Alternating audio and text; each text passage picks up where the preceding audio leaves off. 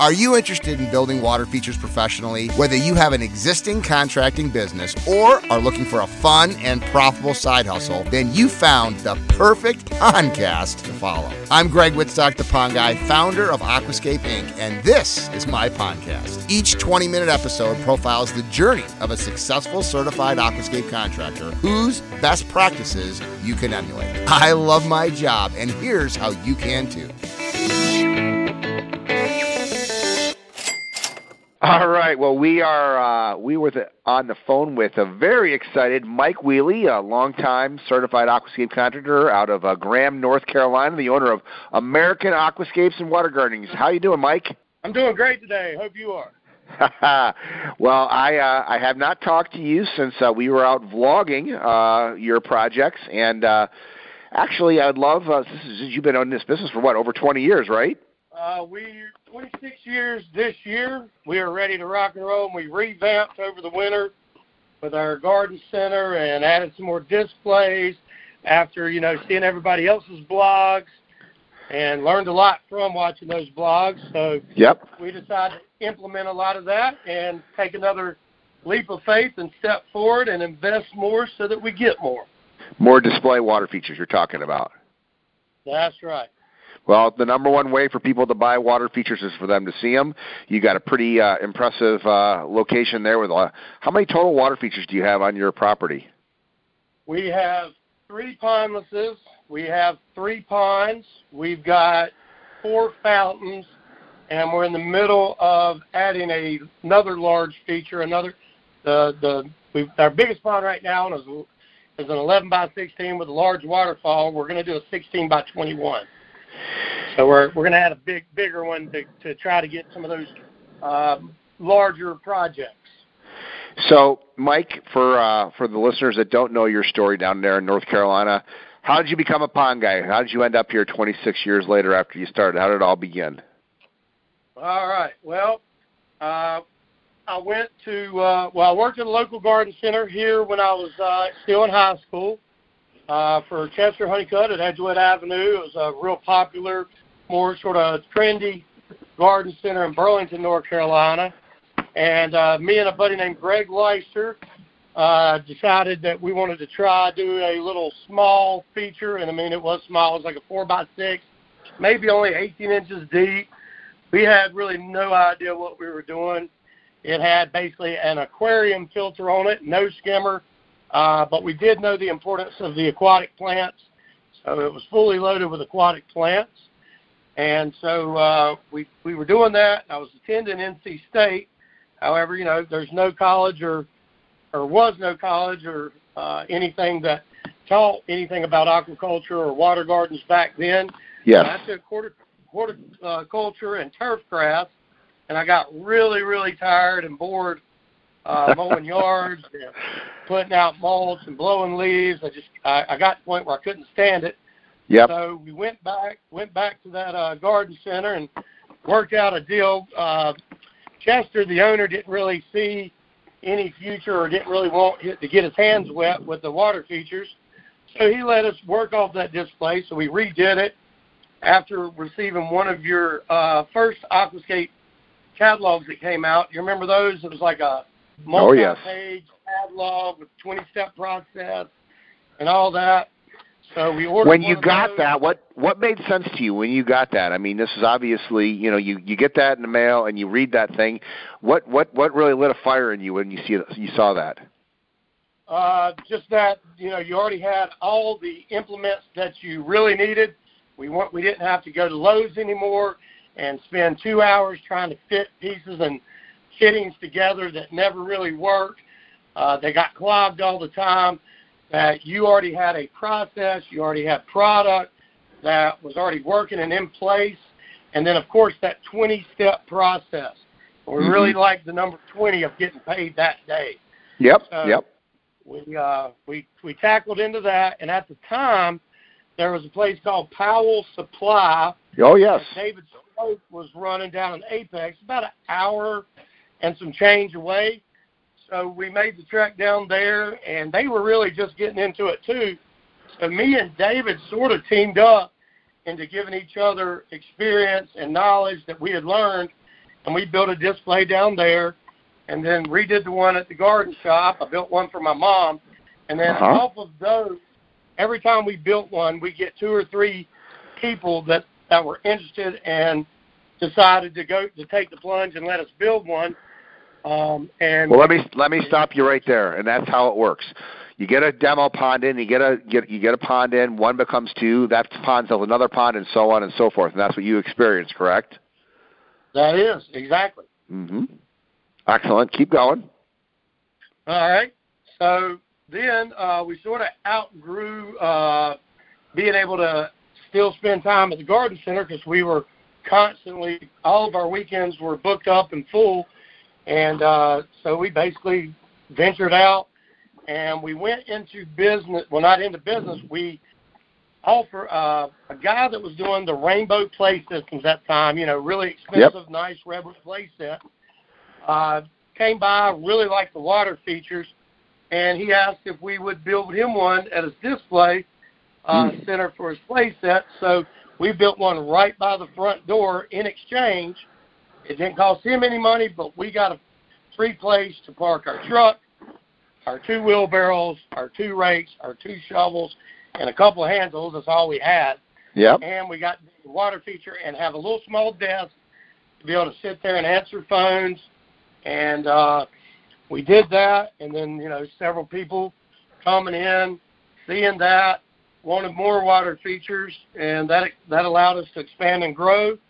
Then we found us a we outgrew that location, so we moved to uh, 3331 South Church Street into a little itty bitty shack, but it was great road frontage. Had the only grassy area on Church Street um, where you could do anything like what we did right out front, right beside the movie theater, right across from several prominent restaurants. Yep. I mean, while we were building it, we were we were causing traffic jams on Church Street. People Mhm. were just so interested; they were flocking in, pulling in, asking what we were doing, where we got our rocks, uh, and we had several people just sit there and come every day and, and watch us build. That is unusual. So that that's this industry. You got you put a display water feature in, and people actually are coming out and watching you do your work. What else could you be putting in that they would be doing that? That's a that's pretty cool. Okay, so so take me to today. Take me to your business structure today. Take the listeners. How how do you operate? You know, how many guys do you have working with you? You have your your retail shop with your display ponds. Just a little bit more about your current business structure today. Okay, so we outgrew that location within just a few years. Couldn't get in and out of the you know the traffic Mhm. with the trucks and trailers that we're buying and equipment. So we got a, a piece that's a little bit more rural. We got less retail, but we had a lot of room to expand. So we built that, and we still at that point we only had three employees. We moved Mhm. out here and we started buying our stuff wholesale, like our mulch and our gravel, and got it, got our display set up there. We quickly grew in five years. We went from three people to, in the heart of the season, anywhere from 11 to 15. And then every winter we were able to keep just another guy or two, the cream of the crop, and let the other, you know, guys that didn't really get into it or didn't show up on time or didn't have the passion, we just sort of let them go. We did use some seasonal guys from Elon College to come in and help. Uh, we are still currently at the, I think we last year we had about 14 people working for us during the uh, main season, and we carried 11 people all the Wow. way through the season this year. Because we were we're trying to grow, we're trying to up the ante, add more displays, make it more of a you know destination location. We Yep. put picnic tables and chairs and patios out there so people from the that worked around here could come and eat their lunch. Um, you know, so it's just sort of been a been a spiral ongoing. You know, almost like you know, stayed so busy. Ten years passed, didn't realize it. Twenty years passed, and now we're at 25, and it feels like I just started, just like five, six years ago. It's amazing how time flies when you stay busy and you like doing what you do.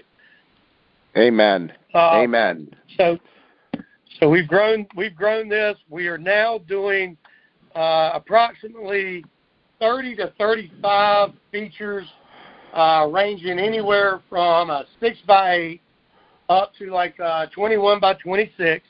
with the occasional huge project. We usually get at least one or two of those a year. Uh, we've done a couple of large swim ponds, like 60 by 80, six foot deep, with multiple bogs and waterfalls, and we wouldn't have been able to do that without the help of you. Uh, especially Ed Beaulieu came down and helped us. Uh, Brian Helfrich, Yep. uh, you know John Adams. A lot of the, a lot of your guys came down and helped. Then we uh, lined up to deal with the Victory Junction gang, and that was really the very first time that I saw how all the other crews could come together and help each other and help further. And that's when we decided to start coming to the uh, Pondemonium. Before that, we had just been doing your local tours with uh, Powell Supply became STI. Yep. We had John Sharp, who we called Sharpie. He was he's a mentor. He really pushed us. He made us see the value of of making sure we uh, charge right. Made made sure that you know we were going to have money at the end of the day, which was incredible. Uh, Ed teaching us the science behind how to do the bog filtration, coming up to Pondemonium, learning the bog filtration, learning the rain harvest. Then we did a huge rain harvest uh, thing, had 420 AquaBlox. The hole was about 10 foot deep, and recollection, I think it was like a 20 by 20 hole. Uh, we captured all the rainwater off of a capital bank in Hope Mills, and then turned it into this beautiful, beautiful park with a waterfall, water feature, bench seating right by the drive-through for the bank. so that got us a ton of business, um, and it, it just keeps on spiraling and spiraling. Uh, I was- I was- to get it. You know what they say about you guys from the South? You talk fast. Yeah, we do. That's a joke. You do talk fast. You, are- you know what? I was going to ask you what you love about your job, but you kind of just segued into that. Talk a little bit more about your first build there uh, with Aquascape for the Richard Petty uh, Victory Junction. What a victory! You know what what you experienced and why. You know that would be a good illustration of why you love your job. I think. Well, you know, Vic, Victory uh, Junction is a place for terminally ill kids, and one of the Mhm. only uh, places that not only allows the terminally ill kids to come, but also their families and their siblings. You know, uh, because a lot of times when you have a terminally ill child, the siblings are feel like they're sort of left out. You know, but this place allowed them in, and you know, at first I thought Richard Petty was going to be, you know, all like a lot of famous people are, but he was down to earth, soft spoken, had a big heart. We realized it after talking with him. I told him there was no way that I could pull off a project of that scale that he wanted to do. So uh, myself and a guy that I had trained, uh, Bruce Berry, he has now moved to Arkansas, but together, him and I uh, called in you and Ed and the team to set up a build, and we went through STI uh, to get all this done, and we had 41 volunteer artists. They were ranging from North Carolina, South Carolina, Virginia, Tennessee, Alabama, Florida, Pennsylvania, and of course Illinois. Um, they all came up. We used over 300 tons of stone. We had two industrial pumps delivering over 50,000 gallons of water. Uh, if my memory uh, serves me correct, I think the, the stream starts all the way up at their water tower, which is shaped like a hot air balloon, out by the road. Huge slope, nice slope. I'd say over the 180 feet of uh, stream, it probably fell over four stories. You know, I mean, it's at least 32 to 35 foot. So that was the first time we had ever built Yep. anything where a waterfall was taller than uh, myself or Angie. You know, we could stand there and look at Angie doing gravel, and the rock's twice as high as her, and the waterfall's twice as high as her. Um, so it was really amazing. And then when we turned it on, and then we we kept in touch with them. Angie really enjoyed going out there and help rocking the kids in the rocking chairs, and I drive their little go kart, taking people on the tours. And then Richard uh, and Angie hit it off with Linda. So then we ended up building uh, Richard his own right beside his big barbe- his big barbecue pit that he has beside his house. yep. got to got to uh, meet more contractors came in with that. We really sat down and shared thoughts and ideas and what they That's what it's all about. worked. that's really is. And I mean, Yep. without that, I'd be nowhere. Well, and the funniest story that came out of that was uh, when Richard uh, said to Ed to follow him in his car, and Ed had the pedal on the floor and could barely keep up with the guy just driving down the country roads between point A and That's point right, B. Um, to kind of.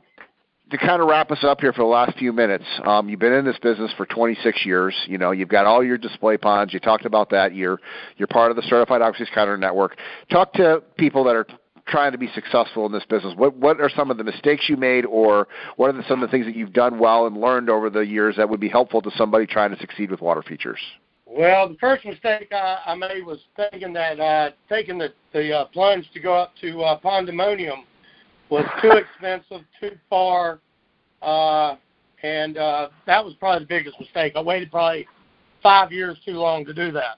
Okay, Once I went up there, once once once I got up there, I realized the importance and tried uh, to get up there pretty much every year, if not every year, every other year. We did have a conflict with some of the other things that we sold. We'd have to go do their their little shindig, which is nothing like yours, where where there's training involved. But we'd have to go up there and do the award ceremonies and stuff. But we eventually decided that it was more important to, to drop that and stick straight to water features. So I would say stop mowing grass. I'd say stop going out for, you know, know your worth. You know, if you're going to send two guys out, they need to at least be coming back in, you know, with two thousand dollars a day, if not twenty five hundred. Mhm. Um, don't don't cheat yourself out of the money. Know that your your five dollars is the equivalent to somebody in that kind of position is is to five thousand of theirs. I didn't know my self worth. We used to do projects way too inexpensive, just trying to get the jobs. And you know, we we would. Uh, John Sharpie was the first one. Tell us we need to go up on our prices. Nobody bought. Not a single customer. Then we showed up for another Pondemonium. I believe it was uh, Shinholzer that told us that, my God, how are you working that cheap? And yelled at me and screamed at me. And I, I sort of did the half plunge, and then uh, only one or two people bulked, and you know it was people we really shouldn't keep. They were overworking our guys and knew they were getting away with underpay, and then go back, and then Shinholster yell us it again, and you yell us it again, and so we up our prices again, and we've basically been going up every year according to the market, and we we've stayed steady. So don't don't underevaluate your services or yourself. Go to Pondemonium and go to the local. Uh, sit down and talk with your distributors, whether it be STI or whatever company is in your region, for to get your guys trained because it's less babysitting, if you know what I mean. Adult babysitting is a lot is what you do a lot when you're in a business when the guys are not confident with themselves or don't fully understand what they're doing. By taking them and getting them experience, they then come back confident and know hmm. that they can get raises as long as they can do and copy the same procedures. So that's the first thing is just keeping your guys trained, knowing your self value, and working the program. That's it.